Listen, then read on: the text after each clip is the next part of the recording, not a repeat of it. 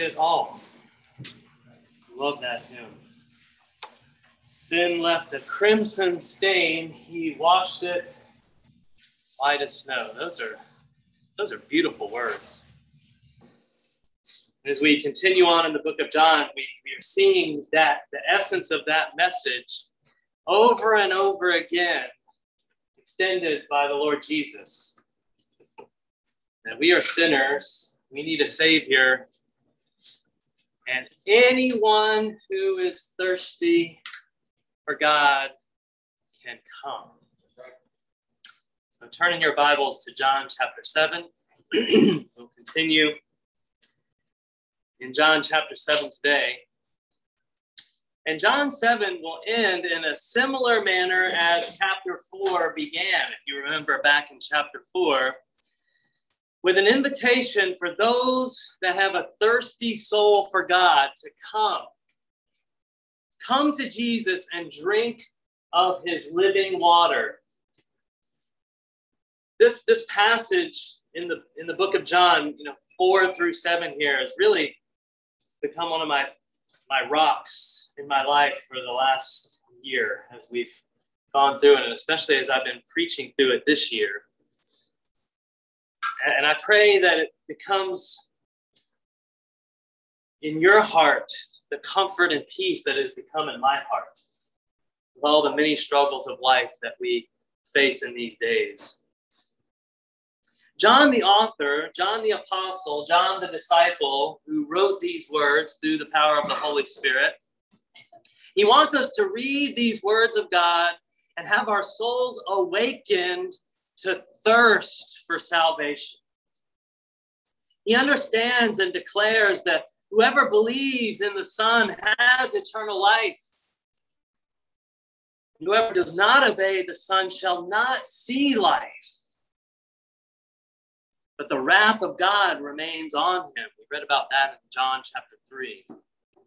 Over and over again, we're given the invitation to come to Jesus, believe in him, and have eternal life in his name.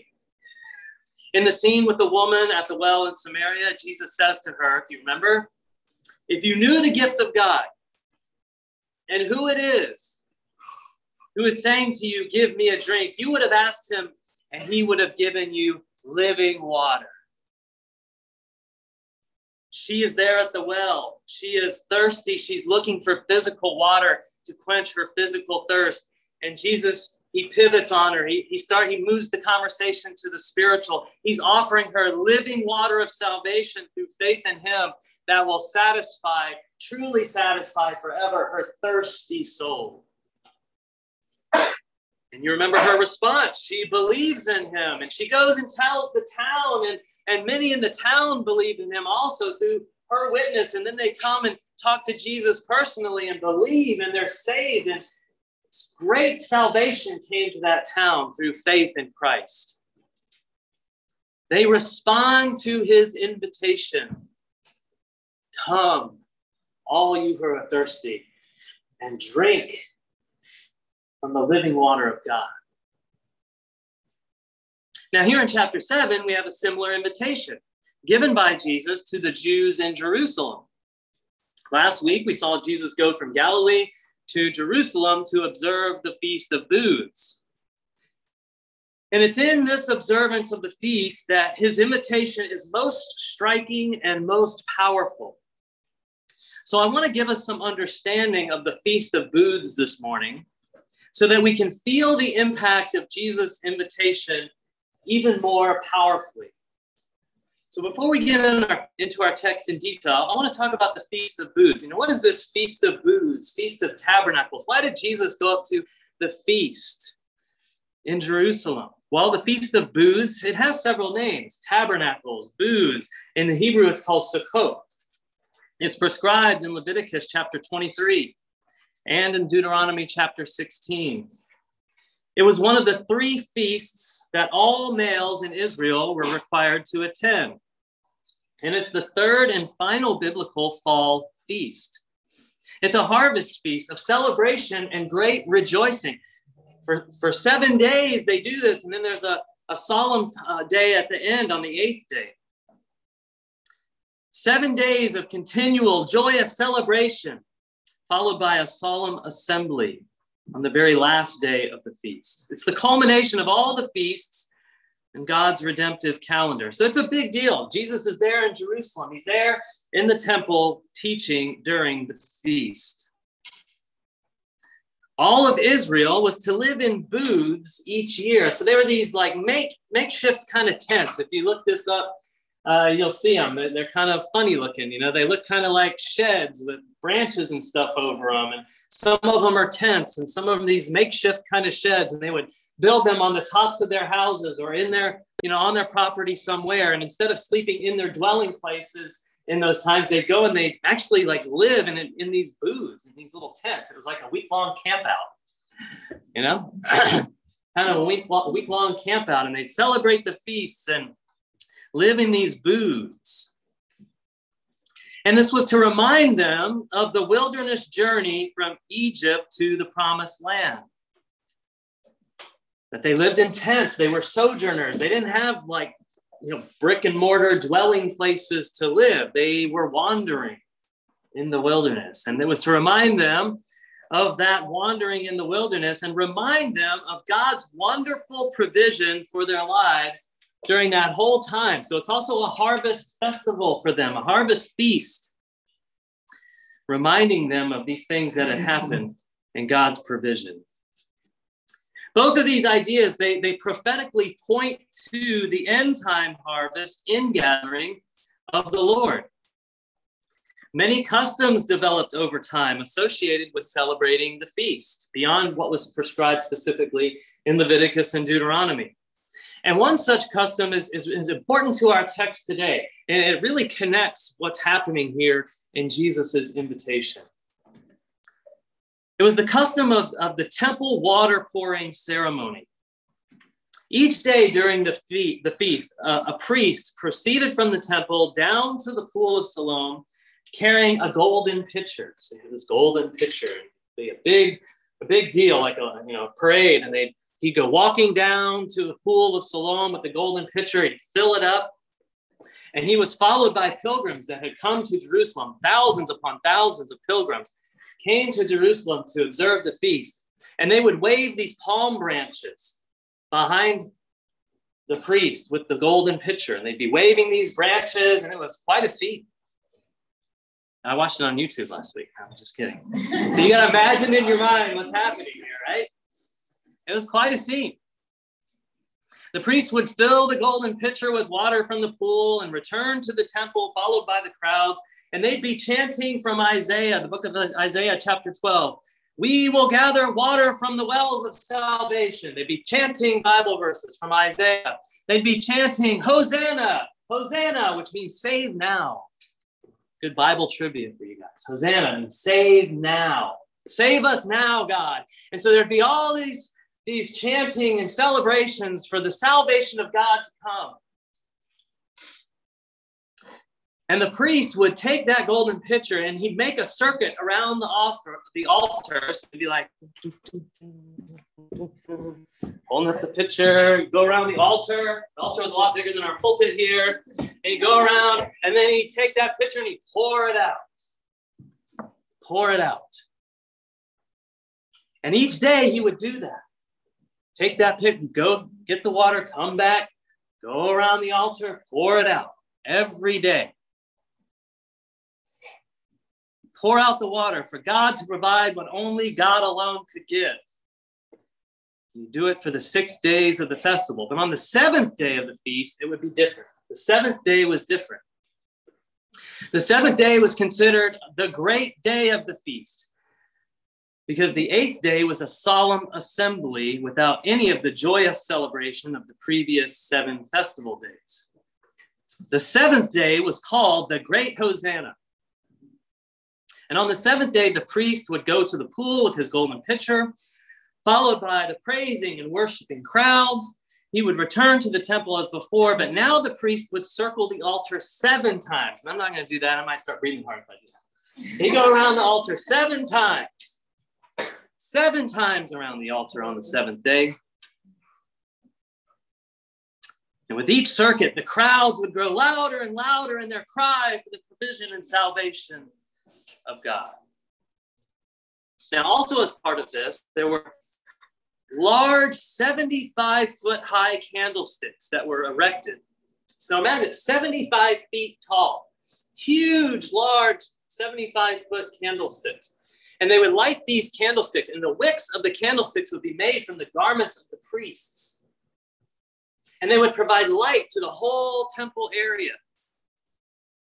So you have this outpouring of the water, you have this light that's illuminating the whole temple on these huge candlesticks. They'd have to climb up these big ladders to, to light them easy. I get scared like climbing up two story, story and a half on a ladder, like ah, 75 feet, that's huge. So there was this huge celebration, and it was just beautiful. And there'd be dancing and singing and praising the Lord with harps like Psalm 150, stringed instruments, cymbals, trumpets. It was a big party, a great celebration. And this would continue for the full seven days. And then on the eighth day, the lights were extinguished for a holy and solemn assembly. Now, for the first century worshiper in Jerusalem, the Feast of Booths had special meaning. So I want us to, to, to try to understand this more in our minds because then the invitation of Jesus is going to have a bigger impact on our hearts and souls. Understand this in our minds. So there's this great celebration. They're crying out for the salvation of God. And they would also be looking forward to the future. They would know the words of Zechariah 14. 14, 16, which says, Then everyone who survives of all the nations that have come against Jerusalem shall go up year after year to worship the King, the Lord of hosts, and to keep the feast of booths.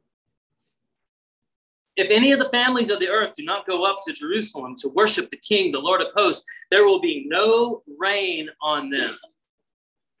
And if the family of Egypt does not go up and pre- present themselves, then on them there should be no rain. There shall be the plague with which the Lord afflicts the nations that do not go up to the feast of booths. This shall be the punishment to Egypt and the punishment to all the nations that do not go up to keep the feast of booths. So when King Jesus reigns in his millennial kingdom upon his glorious throne in Jerusalem, we will all be celebrating the Feast of Booths. The whole world. For those who do not celebrate the feast, no water will be provided. And it would be evidence of their denial of the king's righteous reign and resistance to his universal authority. So that, that's serious business. So, a first century Jewish worshiper here at this Feast of Booths would associate the feast with Messiah kings coming and reigning and establishing his kingdom. It anticipated the king's glorious reign not over Israel, but over all the nations. The feast would also bring to mind these words of Ezekiel chapter 37, 26. I will make a covenant of peace with them, and it shall be an everlasting covenant with them. I will set them in their land and multiply them, and will set my sanctuary in their midst forever. My dwelling place shall be with them. I will be their God, and they will be my people. Then the nations will know that I am the Lord who sanctifies Israel when my sanctuary is in their midst forever, forever, forevermore. The king will reign from Jerusalem and in the restored kingdom of Israel. God will dwell with his people. No longer would the Romans or any other nation place Israel under their heel. Instead, they would all have to acknowledge the Lord as God and Israel as his people. So, the feast pictured a greater harvest of all the nations and the Lord reigning as king over all. And then there's the symbolism of the pouring out of the water. You know, why is that important? What does that have to do with anything? The pouring out of the water at the feast pictures one of the most anticipated aspects of the kingdom of God as found in the prophets the pouring out of God's Spirit on his people. Isaiah 44 3 says, I will pour water on the thirsty land, streams on the dry ground. I will pour my spirit upon your offspring and my blessing on your descendants. Have any, has anyone ever been to the desert, like Arizona, you know, out west? Yeah, yeah. For those have, who have been to the desert, some have lived in the desert. These words hit a little bit harder than for those of us here on the East Coast who like have hurricanes and rain, and like sometimes we just wish it would stop raining. But when you've lived in the desert, in this area where the Israelites lived, it, when they say wilderness, they're talking about desert. They're not talking about the woods out here with trees and shade and all that stuff. No, they're talking about heat, oppressive heat and dryness. Like you put lotion on all day long, and it's like, man, my skin's still flaky. Ugh, ah. It is dry, and you're thirsty, and your your tongue cleaves to your the roof of your mouth, and you're just you just it's you're thirsty. And so these words, it says, I'll pour water on the thirsty land. You can imagine the thirsty land, it's all dried and cracked, you know, like the mud cracks there in the desert. So much so that when the water is poured on it, it sometimes it just runs off real fast because it just it has to soak in and it's just it's hard. So those words of Isaiah would ring in their minds, and they see the water of the pitcher poured out. Words of Ezekiel 39, saying, I will not hide my face anymore from them when I pour out my spirit upon the house of Israel, declares the Lord God. So they're anticipating an outpouring of the Holy Spirit of God in their hearts. In these days, the Holy Spirit of God had not been given. Oftentimes, we believers today, we take for granted the Holy Spirit of God in our lives. We know that when we believe in the Lord Jesus, the Holy Spirit comes and lives in our hearts and we are the temple of the Holy Spirit. We don't need to go to Jerusalem and see the temple and worship there. We have the Holy Spirit in our hearts. We often take that for granted. In these days, that did not that did not happen. God had not poured out his spirit yet. And so they longed for it. Zechariah 12 says, I will pour out on the house of David and the inhabitants of Jerusalem a spirit of grace and pleas for mercy, so that when they look on me, on him whom they have pierced, they shall mourn for him as one mourns for an only child, and weep bitterly over him as one who weeps over a first a firstborn. So John sees Jesus as inseparably linked to the fulfillment of the feast of booths. Jesus is the fulfillment of this feast. The feasts of Israel point to Messiah Jesus, and he fulfills them. So, with that in mind, now we have that backdrop and context, when we read John 7 37, on the last day of the feast, the great day. So now you've got that picture, right? Jesus is there in the temple. It's the last day of the feast, the great day. The, the priest has done his circuit around the altar. He's about to pour out that water. Jesus stood up and cried out, If anyone thirsts, let him come to me and drink. Whoever believes in me, as the scripture has said, out of his heart will flow rivers of living water.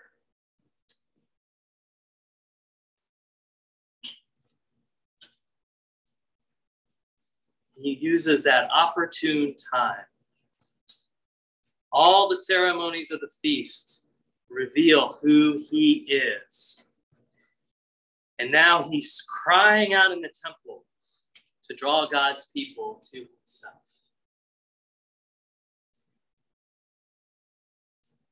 As that priest is pouring out that water, praying for God's provision, and thousands upon thousands of people are crying out for the salvation of God, Jesus proclaims those beautiful words and what he's saying here is really the essence of the gospel message in a very single short sentence.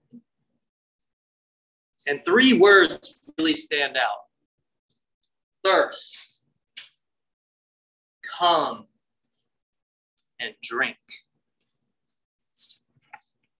Thirst. First, let's look at thirst. Thirst recognizes a need.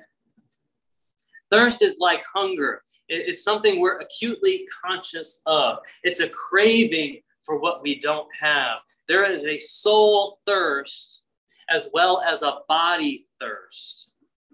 Now, what's tragic is that most of us thirst for the things that can never satisfy our souls. We've been discussing this as we walk through these verses. We thirst for things that will never truly satisfy our souls. Things like pleasure or money or fame or approval, comfort, self indulgence, health, and on and on the list can go. All the worldly things you can even imagine. Whoever drinks of those things will thirst again. Read the book of Ecclesiastes. Solomon, the richest, most wise man ever to walk the whole planet, had everything and more you could ever imagine. More money than Elon Musk and Bill Gates and all those guys. They're cheap, poor people compared to what Solomon had. I'm not exaggerating either. It's all vanity. It all leaves you thirsty for more. Nothing of this world will satisfy. It's all vanity of vanity. All is vanity. It's like chasing the wind. You'll never grab hold of it. Only Jesus can satisfy the thirsty soul. Soul thirst is an intense longing in our hearts put there by God that only Jesus can satisfy.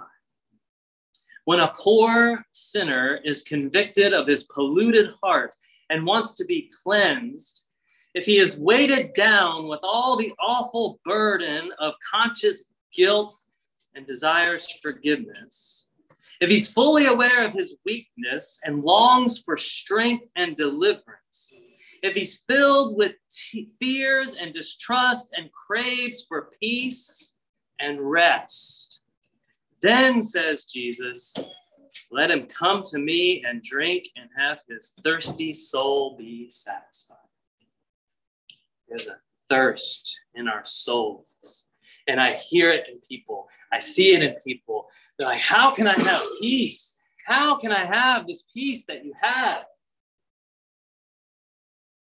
How? Well, that's the next word. You come. You come. Come is one of the simplest words in the English language. It expresses action.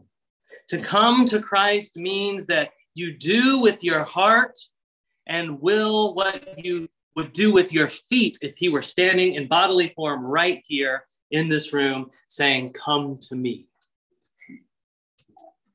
It's an act of faith. It implies that you have turned your back upon the world and you have abandoned all confidence in everything about yourself. And, and now you're casting yourself empty handed, as Brother Chris was saying before. Empty handed at the feet of grace and truth. You come to Christ and none other. Not the church, not to baptism, not to the Lord's Supper or any other substitute. You come to Christ alone, broken, empty, thirst.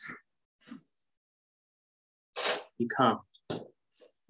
And then the next word, drink.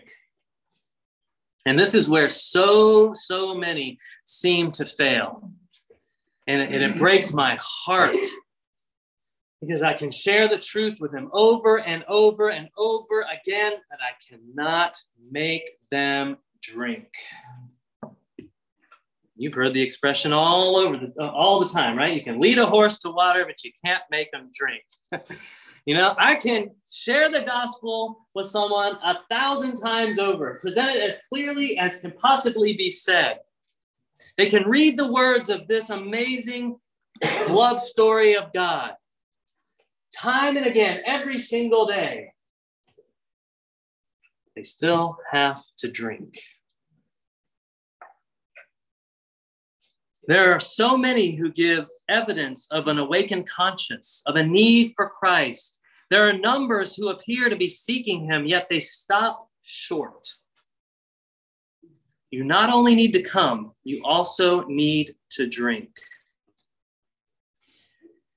You know, as an analogy, you know, a river flowing through a country where people are dying of thirst helps no one if they're not willing to drink from it. So Christ saves no one who will not receive him by faith. So drinking here, it's a figurative expression. It signifies making Christ your own. In all ages, God's saints are those who saw their deep need, who came to the Lord Jesus and take his provision of grace. Now, notice where Jesus is in this text. He is in the temple saying these things. Now, think about who's in the temple on the feast day. This, this part kind of really blows my mind when, I'm, when I read this. As compared to the scene with the woman at the well, you know, here's this adulterous, sinful woman who's many husbands, and Jesus shouldn't be talking to her invitation is given, she believes. Jesus is in the temple on the great day of the feast. It would be like Jesus showing up at the Southern Baptist Convention or the, one of the, a great meeting of the Catholic leadership at the Vatican. I mean, these people at the feast, these are the religious leaders. These are the, the scribes, the Pharisees, you know, the people that you know, really cared about serving God. They're, they've made the effort to go to the feast in Jerusalem. They're the religious leaders of Judaism. And he's standing in the temple crying out. He doesn't assume at all that they know the gospel. He could have easily assumed, oh, they, they're, they're past that. We need a seminar on good doctrine. we need a seminar on this, you know we got to get to the higher things. Stands up in the temple. If anyone's thirsty, let him come to me and drink. Simple gospel message. He assumes that he assumes they know nothing. Actually, he knows. He doesn't have to assume. He knows who are his and who are not. And he knows they need the gospel. So we also should not assume the gospel or take it for granted. We should preach it always to all of creation, especially in the church. Let us never take the gospel of Christ for granted, brothers and sisters. And I hope you don't get tired of hearing it every Sunday here because we all preach it every single week at this church. It's our heart's desire to preach the gospel So, here in this moment, Jesus declared himself to be the fulfillment of the promise of God for Israel and the world, the true hope for the Feast of Booths. So, I ask you now are you feeling spiritually dry? Cry out to Jesus and be satisfied by his grace and love. Maybe you came to him years ago, but today you just feel dried up in your soul. Maybe you're suffering through a terrible time of suffering just feel dried up in your soul. Cry out to Jesus. Feel the rivers of living water flowing out of your heart.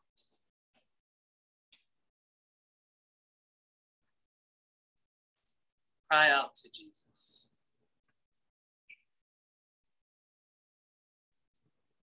Now, in the text, the word come and drink, those, if you look in the Greek, those are present tense verbs. What that means is that it's not just a one time thing that you did or will do, it's something you keep doing continually. We are to keep coming to Him. We are to keep drinking from him. the circumstances we go through are often more than enough to dry us out spiritually, and they leave us feeling like a desert in our souls. And so we're to keep coming to Jesus, keep trusting in Him, keep relying upon Him for the grace that He alone can provide, which is sufficient for all of our wilderness sufferings. Jesus promises that those who come to Him will have rivers of living waters flowing from their hearts. So, brothers and sisters, I want to encourage you. We, we keep coming to Jesus. We keep drinking moment by moment throughout each day of our lives. In, the, the times of joy and in the times of suffering in our souls, we keep coming to Jesus. We keep crying out to Jesus. And he hears the cry of the broken. And he cares and he works through the prayers of his people. And he pours out his living water in our souls, enough so that it fills us and then it flows out to others. And here in this invitation, Jesus is referring to Isaiah 55. Come, everyone who thirsts, come to the waters. He who has no money, come, buy and eat. Come, buy wine and milk without money and without price. He's declaring Isaiah 58 11, the Lord will guide you continually and satisfy your desire in scorched places and make your bones strong. You shall be like a watered garden, like a spring of water whose waters do not fail.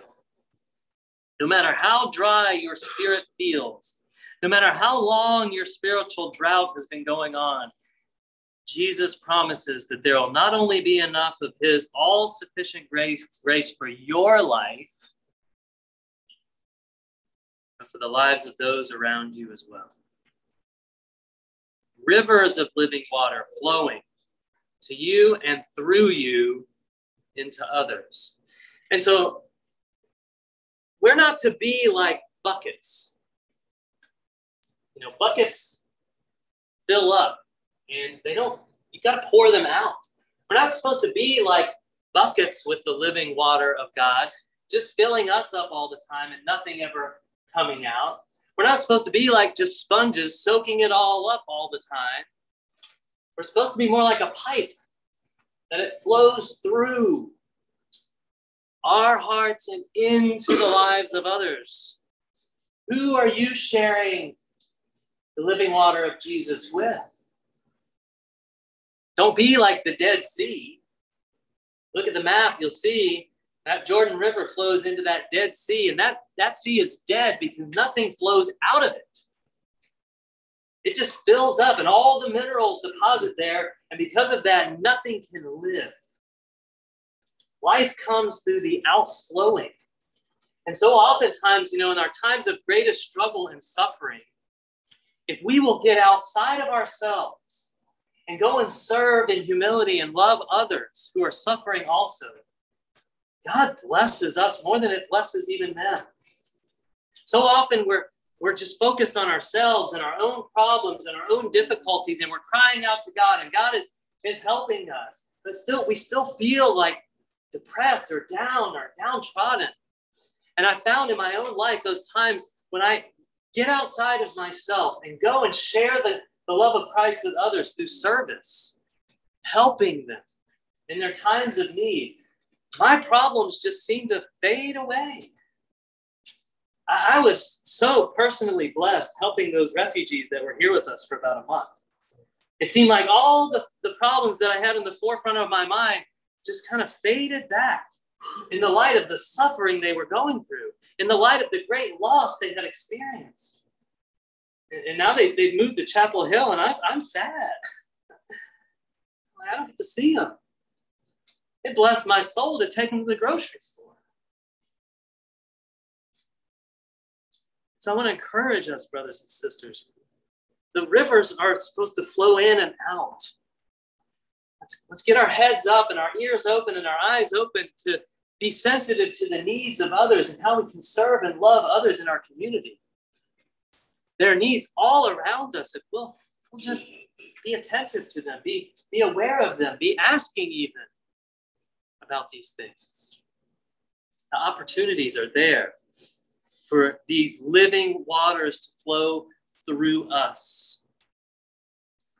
Now, verse 39, he said this about the Spirit, whom those who believed in him were to receive. For as yet the Spirit had not been given, because Jesus was not yet glorified. And so I love I love the book of John. I love the Bible. You know, when you're asking a question, how is it that I do this? How do I how do I come? How do I drink? What is he talking about? What does that even mean? Well, it's the Holy Spirit of God. He clarifies it right here. He's talking about Jesus' ascension to the right hand of the Father and the subsequent outpouring of the Holy Spirit on the day of Pentecost. You can read about that in Acts chapter 2. We experience these rivers of living water in our spirit through the work of the Holy Spirit in our hearts and pouring out into others.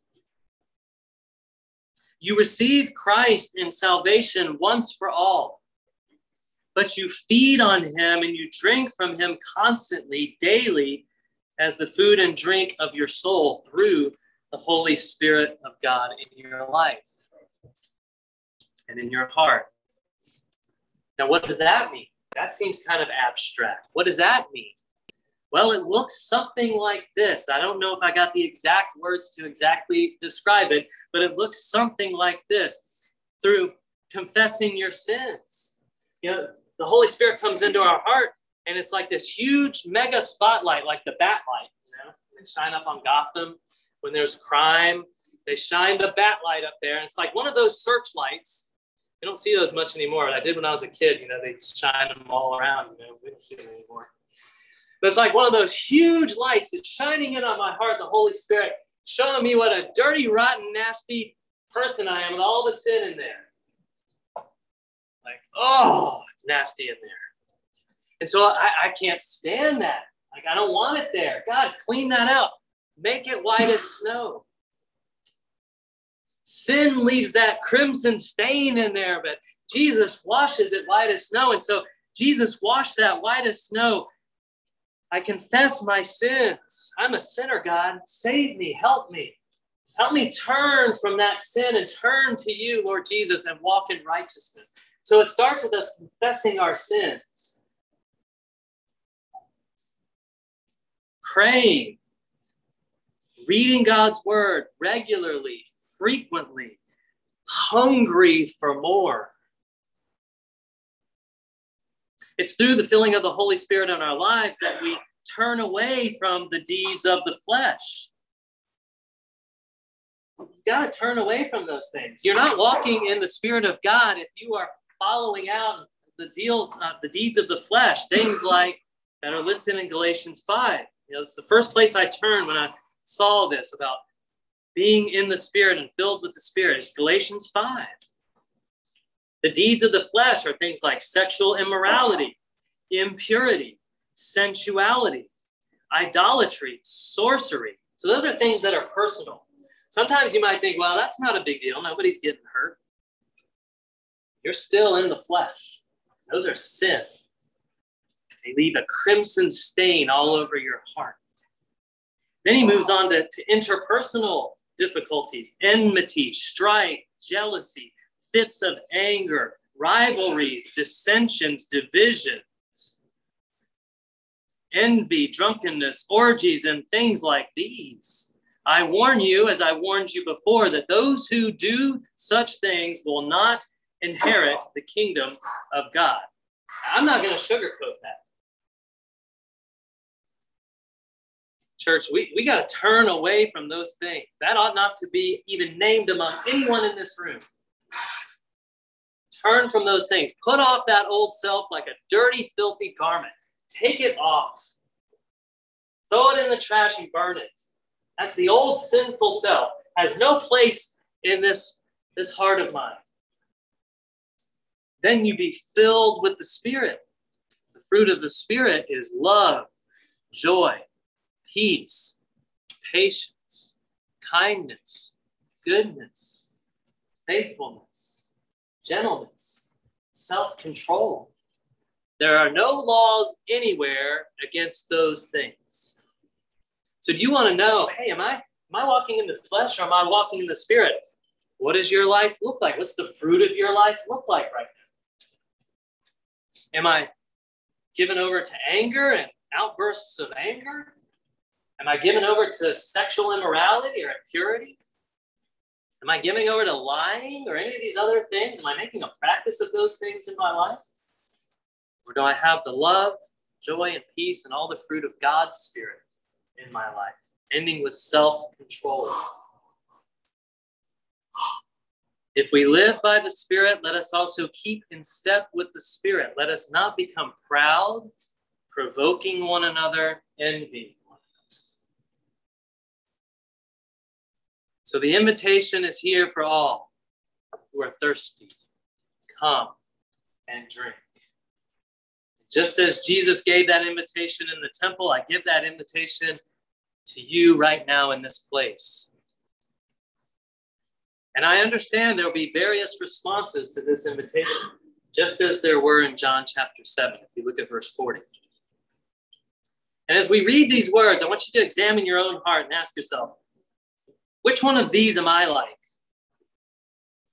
When they heard these words, some of the people said, This really is the prophet. Excited. Here he is. Woohoo! Jesus. Yeah. This is him. It's the prophet. Others said, This is the Christ. This is the Messiah, even greater. He's here. This is amazing. But some said, is the Christ to come from Galilee? Isn't he supposed to come from, hasn't the scripture said that the Christ comes from the offspring of David and comes from Bethlehem, the village where David was? Hey, these guys know their Bible. They know their Bible. They don't know Jesus, though. Because that's where he did come from. So what happens? Look at verse 43. As often happens, right? There's a division among the people over him. Oh, now they're fighting. They're fighting. There's a division. Some of them wanted to arrest him. so you have some, this is Messiah. Others, put him in chains. But no one laid hands on him. That's the usual response from a crowd when the gospel is preached. And just like in this situation, if I were to go and preach this message, give this invitation today in many parts of the world, they would be saying the same thing to me, only they wouldn't be saying I was Messiah. They'd say, hey, arrest that man. Put him in jail. He can't preach like that. Put him in jail seems that uh, they, that day is not far off in our own country, and I won't be surprised when it's here. Now, I, I thought it was amazing that these people could quote prophecy and yet not see it fulfilled standing right in front of them. Jesus, Messiah, standing right in front of them, but they don't know him. So it reminds me that all of our knowledge is worthless and vain if it's not joined with saving grace in our hearts. There are many people who can quote the scriptures very accurately, just like these in the crowd, but they have not been born again. You must be born again to be saved. You must believe. And then we'll close with uh, the last verses here, starting at 45. The officers then came to the chief priests and Pharisees, who said to them, Why did you not bring him? They're mad. You were supposed to go get him. Why are you coming back without him? The officers answered, No one ever spoke like this man. And the Pharisees answered them, Have you also been deceived? Have any of the authorities or the Pharisees believed in him? This crowd that does not know the law is accursed. now, this is an interesting statement of Nicodemus. He's getting a little more brave here. And he's a Pharisee the leader of the Pharisees. who had gone, the teacher, I should say, we met him in chapter 3. He had gone to him before, and who was one of them, he says to them, Does our law judge a man without first giving him a hearing and learning what he does? They replied to him, Are you from Galilee too? Search and see that no prophet arises from Galilee.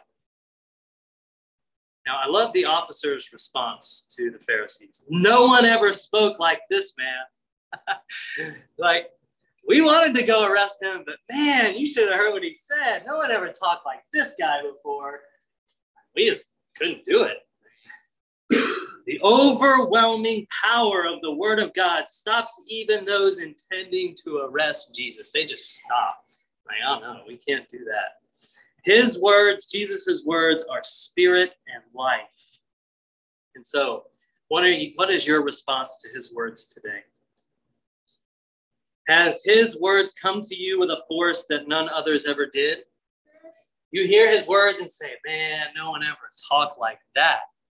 Those words are precious treasure to me. Have they pierced you through to the dividing of your soul and spirit? Have they brought life to your soul, joy to your heart, rest to your conscience, and peace to your mind? Or are you holding back from trusting Jesus because those who you consider respectable, they reject him? Like those respectable Pharisees. You know, we want to fit in, don't we? We want to go with the crowd. We don't want to cause waves. So, you know, we go along with those who are in authority and power, even when their teachings are wrong. Oftentimes we'll go along with it because we're afraid, mostly. Just like those officers, just like that crowd. Has have any of the other Pharisees believed? Then you shouldn't believe too. And you're really dumb if you do, and you're you're messed up, you know. And we we we fall to that. Sadly, we do. And I'm saying don't fall to that. Stand firm in your belief and in your faith.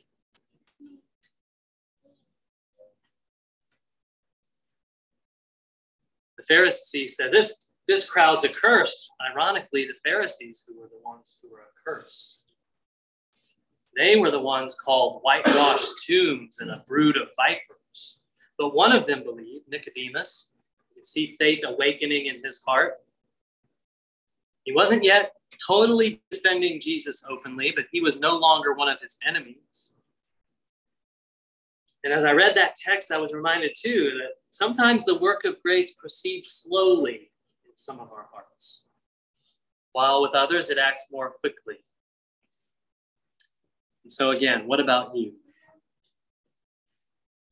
And I'll close with this verse from Revelation 22 Come, let the one who is thirsty come. Let the one who desires take the water of life without price.